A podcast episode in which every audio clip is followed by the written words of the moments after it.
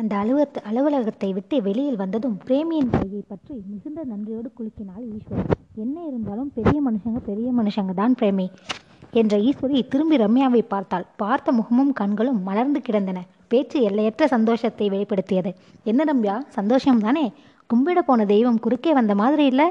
பொத்து கொண்டு வந்தது ரம்யாவிற்கு. ஈஸ்வரியும் பிரேமியும் பேசியதை கேட்க கேட்க உள்ளுக்குள் பற்றி எரிந்தது.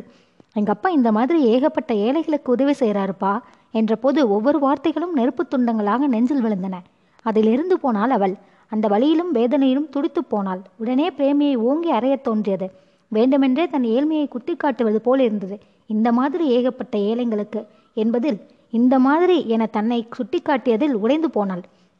இதை வேறு யாராவது சொல்லியிருந்தால் என்ன செய்திருப்போம் என யோசித்து பார்த்தாள். நிச்சயம் அவர்களை உண்டு இல்லை என ஆக்கியிருப்பாள். நாக்கு கொடுக்கினால் விஷமாக கொட்டியிருப்பாள்.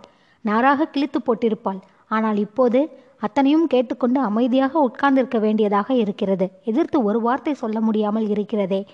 அவர்களுடன் அவர்கள் காரிலேயே போக வேண்டியதாக இருக்கிறது. இதுதான் பணம் செய்யும் மாயமோ? பணக்காரர்கள் என்றால் எதுவும் செய்ய முடியாதோ? ஒரு வார்த்தை எதிர்த்து பேச இயலாதோ? அவர்களிடம் உதவி என்று கையேந்து விட்டால் சுயம் போய்விட வேண்டுமோ? அது சொன்னாலும் தலையாட்டுகிற நிர்பந்தத்திற்கு ஆட்பட்டாக வேண்டுமோ? வேறு வழி இல்லையோ? உலகம் முழுதும் இப்படித்தான் இயங்குகிறதோ? பணத்திற்கு இத்தனை சக்தியா? கடவுளே, என்னையும் ஒரு பணக்கார இடத்தில் படைத்திருக்க கூடாதா? நானும் இவர்களைப் போல் நல்ல இடத்தில் பிறந்திருக்க கூடாதா? நான் செய்து தவறு என்ன? எதற்காக அந்த வீட்டில் பிறக்க வைத்து இப்படி அலைக்கழிக்கிறாய்? குபீர் என்று அவள் கண்கள் நிரம்ப ஈஸ்வரி அவள் உணர்ச்சி வசப்பட்டு நெகிழ்ந்து போனதாக நினைத்து கொண்டாள். சட்டென்று அவள் கையை பற்றி கொண்டாள். ரொம்ப நெகிழ்ச்சியா இருக்குதுல்ல? எனக்கும் அப்படிதான் இருக்குது.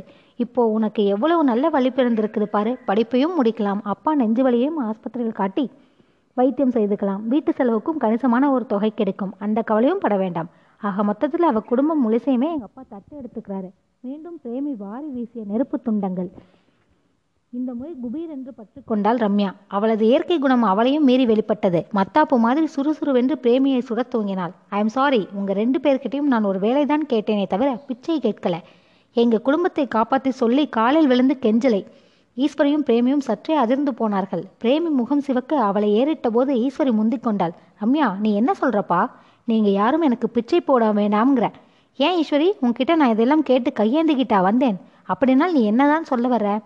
என்ன ஈஸ், அவகிட்ட போய் விளக்கம் கேட்டுக்கிட்டு? பிச்சை போட கூட இவள் லாய்க்கு இல்லாதவ ஈஸ். பாத்திரம் மருந்து பிச்சை எடுன்னு பெரியவங்க சும்மாவா சொல்லியிருக்காங்க? இப்படிப்பட்டவங்களுக்கெல்லாம் உதவி செய்தால் அது நமக்கு பாவம் ஈஸ். பிச்சையிலும் இது அதிகார பிச்சையாக இருக்கும் போல் இருக்கு. எதுக்கு இவளையெல்லாம் இழுத்துக்கிட்டு அலையிற? உன் நேரத்தையும் வீணாக்கிக்கிட்டு ஏன் நேரத்தையும் வீணடிக்கிறேன்னு எனக்கு தெரியல. முதல்ல காரை நிறுத்த சொல்லி ஈஸ், நான் இறங்கிக்கிறேன்.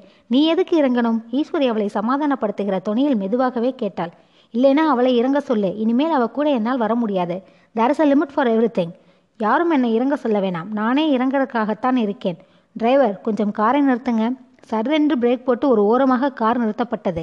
அதிவேகமாக காரை விட்டு கீழே இறங்கிக் கொண்ட ரம்யா படார் என்று கதவை அரைந்து மூடினாள். ஜன்னல் வழியாக ஈஸ்வரியை பார்த்து, ரொம்ப thanks Eswari, good night and good bye சொல்லிவிட்டு திரும்பி கூட பார்க்காமல் விடுவிடுவென்று நடக்க ஆரம்பித்தாள். துக்கம் நெஞ்சை அடைத்தது. எங்காவது ஓரமாக உட்கார்ந்து வாய்விட்டு அளவேண்டும் போல் இருந்தது. தனக்கென்று யாரும் இல்லாதது போலவும் தான் தனித்து விடப்பட்ட மாதிரியும் உணர்ந்தாள். வழக்கம் போல் அப்பாவின் ஞாபகம் வந்தது. அப்பா, என்னை ஏன் விட்டுவிட்டு போனீர்கள்? கூடவே அழைத்து கொண்டு போயிருக்க கூடாது? கன்னங்களில் வழிந்த கண்ணீரை வலது கையால் துடைத்து கொண்டே நடந்தாள். உணர்ச்சி கொந்தளிப்பில் எந்த இடத்தில் இறங்கினோம் என்பது கூட தெரியாமல் தடுமாறினாள். நின்று ஒரு வினாடி சுற்றிலும் பார்த்தாள். அண்ணா மேம்பாலம் தாண்டி கடற்கரை நோக்கி செல்லும் சாலையில் இருப்பது புரிந்தது. வீட்டிற்கு இன்னும் நீண்ட தூரம் நடக்க வேண்டும். அவ்வளவு தூரம் நடக்காது நடக்க முடியாது போலிருந்தது. அதுவும் அந்த மனநிலையில் முடியவே முடியாது என்று தோன்றிற்று. ஆனாலும் நடந்துதான் போக வேண்டும். பஸ்ஸில் போக கையில் காசு இல்லை. ஆட்டோவில் போய் வீட்டிலிருந்து எடுத்து கொடுக்கலாம் என்பதற்கும் வழி இல்லை. வீட்டிற்கு போனால் அம்மாவை தான் கேட்க வேண்டும். அம்மாவா அவள்? சட்டென்று அவள் அம்மா இல்லை, சின்னம்மா என முடிவு கட்டியது நினைவிற்கு வந்தது. அழுகையும் துக்கமும் மாறி மாறி அம்மா மீது வெறுப்பாக இறங்கிற்று. மீண்டும் அவளிடம் போய் கையேந்த வேண்டிய நிலைமை வேதனை அளித்தது. காஃபி, டிஃபன், சாப்பாடு, பஸ், ஆட்டோ என அனைத்திற்கும் அவளிடம்தான் கேட்க வேண்டும். காலையில் வீட்டை விட்டு கிளம்பிய போது எத்தனை தீர்மானமாகவும் திடமாகவும் கிளம்பினாள்.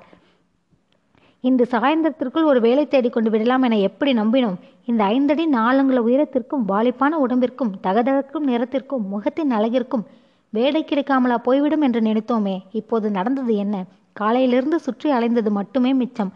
தன்னை நிமிர்ந்து கூட பார்க்காத ஒரு கிழவர், பணம் தந்து படிக்க வைத்து குடும்பத்தை காப்பாற்றுவதாக சொன்ன வகுப்பு தோழியின் அப்பா, பாதி வழியில் காரை விட்டு கீழே இறங்க செய்த அந்த தோழி, என்ன ஆகிவிட்டது இந்த நாளுக்கு?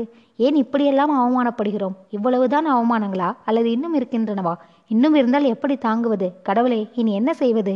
எப்படி வெள்ளி வேலை தேடிக்கொள்வது? இதற்கு மேலும் போய் எந்த கல்லூரியில் தோழியிடமும் வேலை கேட்க முடியாது. வேலை கேட்டு வந்த விஷயத்தையும் தான் நடந்து கொண்ட விதத்தையும் கண், மூக்கு, காது எல்லாம் வைத்து அத்தனை பேர்களிடமும் பிரேமி சொல்லுவாள். தான் பேசாத செய்யாத விஷயங்கள் எல்லாம் கூட சேர்த்து சொல்லப்படும்.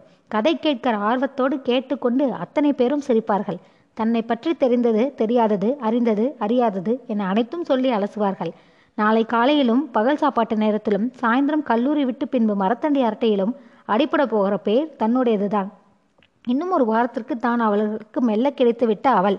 சுகமாய் சுவாரஸ்யமாய் மெல்லுவார்கள், அனுபவித்து விசையறிந்து மெல்லுவார்கள். அதனால் இனி அவர்கள் யாரிடமும் மறுபடியும் வேலை கேட்டு போகக்கூடாது, முடியவும் முடியாது, போனாலும் செய்ய மாட்டார்கள். என்ன செய்வது? நாளை காலை எங்கே போய் வேலை தேடுவது? தன்னை கண்டதும் முகமலர்ந்து இழுத்து கொண்டு வந்து நிற்கும் எந்த ஆணிடமும் வேலை கேட்கவோ வேலை செய்யவோ அவளுக்கு பிடிக்கவில்லை. அவர்கள் தன்னிடம் வழிவதை பார்த்து தனக்குள் பெருமையும் கௌர கர்வமும் மட்டும்தான் பட முடியுமே தவிர தன்னையோ தன் சுயமரியாதையோ விட்டு கொடுக்க முடியாது. தன்னை மிகவும் நேசிப்பவள் அவள். தன்னை தானே நேசித்துக் கொள்கிற யாராலும் அது முடியாது, அவளால் முடியவே முடியாது. அதனால் என்ன செய்வது? எப்படி வேடி தேடிக்கொள்வது என்பது புரியாமல் தவித்தாள். குணசேகரனிடம் கேட்கலாமா? அவனிடம் எத்தனையோ பெரிய மனிதர்கள் வருகிறார்களே, அவர்களில் யாரிடமாவது சொல்லி ஒரு நல்ல பாதுகாப்பான வேலை வாங்கி தர மாட்டானா? சட்டென்று அந்த எண்ணத்தை தானே அடக்கி கொண்டாள். சீ, அவனிடமா என்று தோன்றிற்று. அதைவிட அம்மா, சீ, மீண்டும் மீண்டும் அம்மா என்றே வருகிறதோ. சின்னம்மாவோடு போய் அவள் வேலை செய்கிற ரெடிமேட் கார்மெண்ட் கம்பெனியில் சேர்ந்து கொள்ளலாம். மாட்டேன் என்று சொல்ல மாட்டார்கள். நிச்சயம் ஏதாவது ஒரு வேலை போட்டு தருவார்கள். நல்ல வேலையாக கூட இருக்கும். ஆனாலும் வேண்டாம். அவளே வேண்டாம் என்கிற போது யார் இந்த குணசேகரன்? அந்த கருப்பனிடம் போய் வேலை கேட்க வேண்டும் என்று தோன்றிய தன் புத்தியை செருப்பால் தான் அடித்து கொள்ள வேண்டும். யோசித்தவாறு நடந்ததில் சட்டென்று வீடு வந்து விட்டது. நடையில் செருப்பை கலற்றிவிட்டு உள்ளே நுழைந்த போது மிகுந்த கலப்பையும் அசதையையும் உணர்ந்தாள். வியர்வையில் நனைந்த ஜாக்கெட் உடம்போடு ஒட்டி கொண்டிருந்தது. தலையிலிருந்து வழிந்த வியர்வை முகத்தில் சிற்றூரல்களும் பெரிய ஆறுகளுமாக ஓடி கழுத்தில் இறங்கிற்று. அந்த களைப்பிற்கும் அசதிக்கும் வியர்வைக்கும் வலிசலுக்கும் சில்லென்று நீரில் நன்றாக குளிக்க வேண்டும் போல் இருந்தது. அறைக்குள் போய் டவல் எடுத்துக்கொண்டு கொல்லைப்புற குளியல் அறைக்கு போன போது தம்பி தங்கைகள் படிப்பதற்கான ஆயத்தில் இருந்தார்கள். உள்ளே அம்மா, சின்னம்மா தீவிர சமையலில் ஈடுபட்டிருப்பதை கவனித்தாள். இன்று என்ன சீக்கிரம் வந்து விட்டால் போல் இருக்கிறதே. இரண்டு வாடி தண்ணீரில் நன்றாக குளித்துவிட்டு வந்தபோது அதி ஆனந்தமாக இருந்தது. களைப்பு, சோர்வு எல்லாம் அகன்று புதிதாக உணர்ந்தாள். காலையிலிருந்து அலைந்த அலைச்சல் கூட அதிகம் தெரியாத அளவிற்கு ஒரு புத்துணர்ச்சி ஏற்பட்டிருந்தது. அப்பாடா, இந்த தண்ணீருக்கு தான் எவ்வளவு சக்தி! வழக்கம் போல் துண்டு சுற்றி கொண்டு வந்து உள்ளறைக்கு போய் நைட்டி மாற்றி தரையில் ஒரு தலையணை எடுத்து போட்டுக்கொண்டு படுத்தபோது ஒரு சுகம் தெரிந்தது. அப்பாடா என்றிருந்தது. அதுதான் உழைப்பின் சுகமோ என்று கூட நினைத்து கொண்டாள். வழக்கத்திற்கு மாறாக அவ்வளவு தூரம் நடந்து வந்த அயர்வில் லேசாக கண்ணெழுத்து கொண்டு போன போது அரைவாசலில் நிழலாடிற்று. காவிரி அம்மாள் வந்து நின்றாள். ஒரு அடி தள்ளி நின்றே கூப்பிட்டாள், அம்மா, அம்மாடி! குரல் காதில் விழுந்தும் ரம்யா பேசாதிருந்தாள். ரம்யா, எழுந்திருமா! அதற்கும் பலியில்லாது போகவே இன்னமும் அருகில் போய் மெதுவாக தோள் தொட்டு வேண்டினாள். நேற்று ராத்திரி சாப்பிடல, காலையிலிருந்து எதுவும் சாப்பிடாம போய் இருப்பத்தான் திரும்பி வர. இப்படி கொலைப்பட்டினே கிடந்த உடம்பு என்னத்துக்காகும்? வா, எழுந்துச்சு வந்து ஒரு வாய் சாப்பிட்டு படுத்துக்க. அதுவரை அவள் பேசி முடிக்கட்டும் என கேட்டுக்கொண்டிருந்த ரம்யா திடீரென பழைய ஆவேசமும் கோபமும் வர சடார் என்று அவள் கையை வீசி தள்ளிவிட்டு ஆக்ரோஷமாக கண்களை திறந்தாள். அந்த பார்வையின் உக்கிரத்தை தாங்க முடியாத காவேரி அம்மாள் பயந்து ஓர் அடி பின்வாங்கினாள். ரம்யாவின் கோபம் காவேரி அம்மாளுக்கு புதுதில்லைதான். பல தடவைகள் பார்த்து அடிபட்டு அனுபவித்ததுதான். பழகி பழகி வேறு வழியில்லை என நெஞ்சை பதப்படுத்தி கொண்டு விட்ட விஷயம்தான். புண்பட்டு ஆறின தழும்புகள் இன்னமும் அகலாதிருக்கின்ற விஷயம்தான். அந்த தழும்புகளை கூட குத்தி கிளறி மீண்டும் மீண்டும் ரணப்படுத்தி கொண்டு தான் இருக்கிறாள் ரம்யா. அவைகளிலிருந்து ரத்தம் வடிகிறது, வலியும் வேதனையும் ஏற்படுகிறது. பொறுத்து கொள்வதை தவிர என்ன செய்ய முடியும் என்று அமைதியாக இருக்கிறாள். அந்த அம்மாள் வாய் மூடி மௌனமாக இருக்கிறாள். தன்னையும் தன் அண்ணன் மகன் குணசேகரனையும் கருப்பு என்கிற காரணத்திற்காக ஒதுக்கி தள்ளி அலட்சியப்படுத்துபவள் தான் ரம்யா. அபாண்டமாக பேசுபவள், அகங்காரமாக நடந்து கொள்பவள் தான். வெள்ளை நிறம் அழகு என்பதால் சுற்றியுள்ள அனைத்து மனிதர்களையும் பகைத்து கொன்று ஒற்றை பனை மரமாக நிற்கிறாளே என்கிற ஆதங்கம் கூட அந்த தாய் மனதிற்கு ஏற்பட்டிருக்கிறது. இந்த அழகு என்கிற உணர்வும் சுண்டினால் ரத்தம் வருகிற நிறமும் இந்த இரண்டை பற்றின மிக மிஞ்சிய பிரக்ஞையும் அவளை சமுதாயத்தை விட்டே ஒதுக்கி செய்கிறது. மிக சுலபமாக ஒதுக்கி வைத்து விடுகிறார்கள். விடுவார்கள் என்ன, விட்டே இருக்கிறார்கள். இந்த வீட்டின் அத்தனை குடித்தனக்காரர்களும் அவளை கண்டால் அலறிக்கொண்டு ஓடுகிறார்கள். பொன்னா அது, பேய் என்கிறார்கள். இவள் என்னவோ அவர்களெல்லாம் அடிமட்டம் போலவும் தான் உச்சியில் நிற்பதாகவும் நினைத்து கொண்டிருக்கிறாள். அவர்களோ இவளை அதல பாதாளத்தில் தள்ளி மூடிவிட்டிருக்கிறார்கள். அவள் மீது எந்த மதிப்பும் மரியாதையும் இன்றி துச்சமாக பார்க்கிறார்கள். அதிலும் அன்று சாப்பிட்டு கொண்டிருந்த குருசேகரனின் தட்டை காலால் எட்டி உதைத்து தள்ளியிலிருந்து அவள் மீது ஏற்பட்ட எல்லையற்ற வெறுப்பிலும் கோபத்திலும் இன்னமும் பொருந்து கொண்டிருக்கிறார்கள். என்ன காவிரியம்மா, நீங்க பார்த்துக்கிட்டு பேசாமல் இருக்கீங்க? சாப்பிட்டுக்கிட்டு இருக்கிற சாப்பாட்டு தட்டை காலால் எட்டி உதைக்கிற மமதையும் திமிரும் ஒரு பொண்ணுக்கு வந்திருக்குதுன்னா அதை அப்படியேவா விட்டுறது? உடனேயே கண்டிக்க வேணாம் என்று கோபப்பட்டிருக்கிறார்கள். அதுவும் ஒரு ஆம்பளை சாப்பிட்டுக்கிட்டு இருக்காரு, அந்த தட்டை எட்டி உதைக்குதே, உருப்படுமா அது என சாபமிட்டிருக்கிறார்கள். அந்த மாதிரி ஊரா சாபத்தை கொட்டிக்கொள்கிறாளே என அந்த அம்மாளின் பெற்ற வயிறு பதறி இருக்கிறது. வேற ஏதோ ஆம்பளை இல்லை, உங்க கூட பிறந்த அண்ணன் மகன், உங்க சொந்த ரத்தம், அந்த ரோஷம் கூட உங்களுக்கு இல்லாம போயிடுச்சே என்று உசுப்பிவிட முயற்சித்திருக்கிறார்கள். நீங்க தப்பு செய்யறீங்க காவேரி அம்மா, அது எது செய்தாலும் வாயை மூடிக்கிட்டு பேசாம இருக்கீங்க. எதுக்காக அப்படி இருக்கீங்கன்னு எங்களுக்கு புரிய மாட்டேங்குது என முகம் சிவந்திருக்கிறார்கள். நாங்கன்னா எட்டி உதைச்ச அந்த காலை பிடிச்சு மழுக்குன்னு உடைச்ச கையில கொடுத்திருப்போம் என்று அவளது இயலாமையை சுட்டி காட்டியிருக்கிறார்கள். இதையே என் மகள் செய்திருந்தால் முடியை பிடிச்சு இழுத்து கீழே தள்ளி மிதித்து துவைச்சிருப்பேன் எனவும் தங்களது ஆக்ரோஷத்தை வெளிப்படுத்தியிருக்கிறார்கள். அவை அனைத்தையும் கேட்டுக்கொண்டு பேசாமல் இருந்திருக்கிறாள் அந்த அம்மாள். இவற்றில் ஒன்றை கூட செய்ய முடியாத தன் இயலாமையை நினைத்து வரு வருத்தமடைந்திருக்கிறாள். பெற்ற பெண்ணிற்கே தன்னை விரோதியாக அடையாளம் காட்டிவிட்டு போன தன் கணவரை எண்ணி வேதனைப்பட்டிருக்கிறாள். ரம்யா மீது கோபம் வருவதற்கு பதிலாக பரிதாபம் மேலோங்க மனசுக்குள்ளேயே மாய்ந்து போயிருக்கிறாள். என்ன பெண் இது, நிலை எது, நிலையற்றது எது என்பது தெரியாமல் இருக்கிறதே, இந்த அழகும் நிறமும் மாறக்கூடியது என்பதை புரிந்து கொள்ளாமல் இருக்கிறதே, நல்லவர்கள் கெட்டவர்கள் என்கிற பாகுபாடு தெரியவில்லையே, வேண்டியவர்கள் வேண்டாதவர்கள் பிடிபடவில்லையே, வேண்டியவர்களை எல்லாம் விரோதியாக பாவித்து தானும் கஷ்டப்பட்டு மற்றவர்களையும் கஷ்டப்படுத்துகிறதே, அழகு ஒன்றின் காரணமாக எங்கோ உயரத்தில் நிற்பதாக நினைத்து கொண்டு தலைக்குப்புற விழுகிறதே, மனித குணத்தை கைவிட்டு மிருக நிலைக்கு போய்விடுகிறதே, பெண்ணின் இயற்கை குணமான பொறுமையும் நிதானத்தையும் இழந்து கோபத்தையும் ஆவேசத்தையும் வளர்த்து கொண்டே போகிறதே. நாளுக்கு நாள் அது அதிகமாகிறதே தவிர குறையவில்லையே. இது சரியில்லையே, விபரீதமாயிற்றே. இப்படி துவேஷத்தையும் வெறுப்பையும் வளர்த்து கொண்டு போனால் எங்கு போய் முடியுமோ என்கிற பொறுப்புணர்ச்சியுடனும் பக்குவத்துடனும் தாயின் கடமையை செய்ய வேண்டிய விவேகத்துடனும் தான் அப்போது ரம்யாவின் எதிரில் வந்து நின்றாள். ஒரு பிடிவாதக்கார மூர்க்கமான குழந்தையிடம் பேசுகிற அடவணைத்து போகிற முடிவுடன் தான் அவளை தட்டி எழுப்பினாள். நேற்று ராத்திரி கூட சாப்பிடல, காலையிலிருந்தும் எதுவும் சாப்பிடாம போய் இப்பதானே திரும்பி வர, இப்படி கொலை பட்டினி கிடந்தா உடம்பு என்னத்துக்காகும், வா எழுந்திரிச்சு வந்து ஒரு வாய் சாப்பிட்டு படுத்துக்க என பரிவும் பாசமும் மேலிட வேண்டினாள். அவை எவற்றையும் புரிந்து கொள்ளாமல் ரம்யா மீண்டும் முருங்கை மரம் ஏறிக்கொள்ள துவண்டு போனாள். அவள் பார்த்த பார்வையின் உக்கிரத்தை தாங்க முடியாமல் சற்று ஒதுங்கி நின்றாள். அந்த அம்மாளின் எந்த எண்ணத்தையும் புரிந்து கொள்ளாத ரம்யாவோ எப்போதும் போல் சீறி பாய ஆரம்பித்தாள். எனக்குத்தான் உன்னை பார்க்கவே பிடிக்கலை, உன்கிட்ட பேச பிடிக்கலைன்னு சொல்லியாச்சுல்ல, திரும்ப திரும்ப ஏன் வந்து என்னை இப்படி எரிச்சல் படுத்துற? தன்னை சுதாரித்து கொண்ட அந்த அம்மாள் சிறிது கூட நிதானம் இழக்காதவளாகவே அவள் முகத்தை ஏறிட்டாள். உனக்கு என்னை பார்க்க பிடிக்காமல் இருக்கலாம், பேச பிடிக்காமல் போகலாம், ஆனால் எனக்கு அப்படி இல்லையேம்மா. வீட்டில் அத்தனை பேரும் சாப்பிட நீ சாப்பிடாமல் இருக்கிறது பெத்தவங்களுக்கு கஷ்டமா இருக்காதா? பெத்தவளா? யாரு, நீயா? நீ என்னை பெத்தவளானே எனக்கு சந்தேகமா இருக்குது.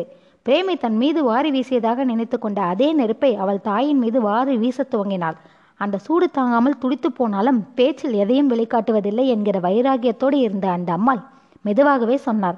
அப்படியெல்லாம் பேசாத ரம்யா, இந்த மாதிரியெல்லாம் வீணாக மனசை போட்டு குழப்பிக்க கூடாதுமா.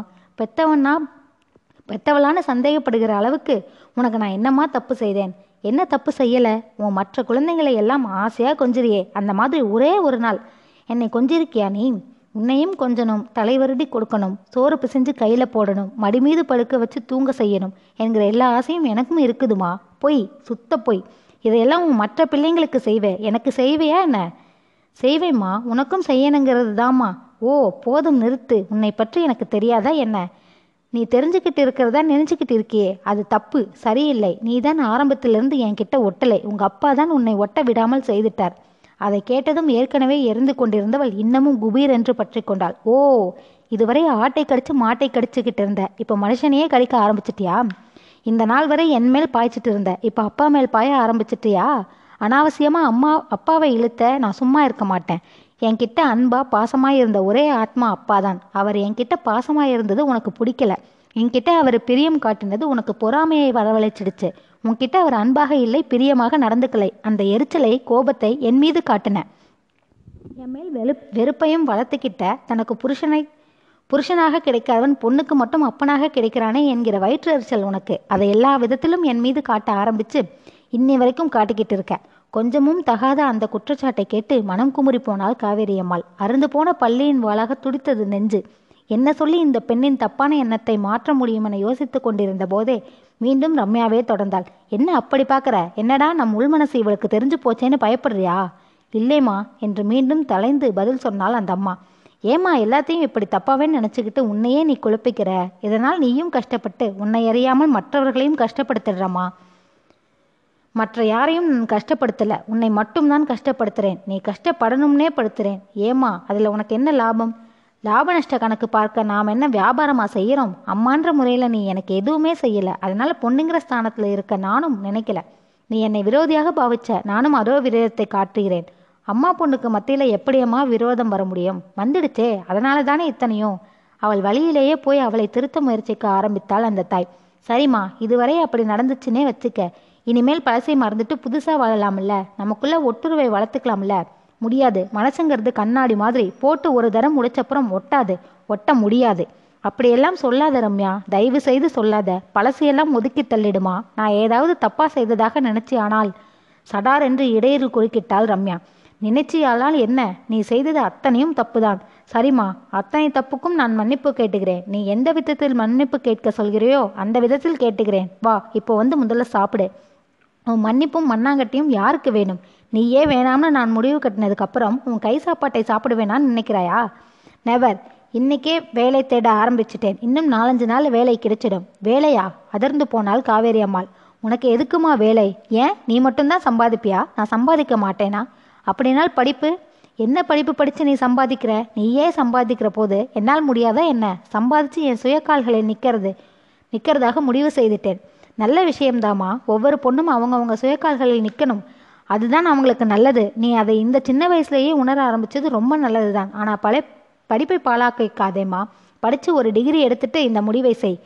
எதை எப்போ செய்யணும்னு நீ எனக்கு சொல்லித்தர வேணாம். எனக்கே தெரியும். நான் ஒரு முடிவுக்கு வந்தால் வந்தது தான், அதை யாராலும் மாற்ற முடியாது. நீ சம்பளம் கட்டுகிற படிப்பு எனக்கு வேண்டாம். நான் வேலைக்குத்தான் போக போகிறேன். அந்த முடிவில் இருந்து உடனடியாக அவளை மாற்ற முடியாதென உணர்ந்த அந்த தாய் தனது வேண்டுமென்றே பேச்சை வேறு திசைக்கு மாற்றிற்று. சரி, உன் இஷ்டப்படியே செய், ஆனால் இப்போ சாப்பிடவாமா? ஒரு வினாடி யோசித்த ரம்யா காவேரி அம்மாளை ஏவிட்டாள். நான் சாப்பிடணும்னால் ஒரு நிபந்தனை. சொல்லுமா, என்ன நிபந்தனை? இந்த வேலையிலிருந்து, சாப்பாட்டிலிருந்து, இந்த வீட்டில் எனக்காக செய்யப்படுகிற ஒவ்வொரு செலவையும் குறித்து வைத்துக்கொள்வேன். வேலை கிடைத்து முதல் சம்பளம் வாங்கியதும் அவை அனைத்தும் திருப்பி கொடுத்து விட்டுத்தான் போவேன். அதற்கு சம்மதமா? போவேன் என்றால் எங்கேம்மா? லேடிஸ் ஹாஸ்டலுக்கு. ஓ, அது வேறு இருக்கிறதா என்று நினைத்து கொண்ட அந்த அம்மாள் வேறு ஒன்றும் பேசாமல் சரி உன் இஷ்டம் என்றாள். அம்மாவை பணிய வைத்து விட்ட பெருமித முகத்தில் தெரிய, சரி நீ போய் தட்டு போடு வரேன் என்றாள் ரம்யா. முதல் முறையாக வேதாளம் மெல்ல மரத்தை விட்டு இறங்க ஆரம்பித்திருப்பது குறித்து மனதிற்குள் மிக மெளிதாக ஏற்பட்ட சந்தோஷத்துடன் அந்த அறையை விட்டு அகன்றாள் காவேரி அம்மாள்.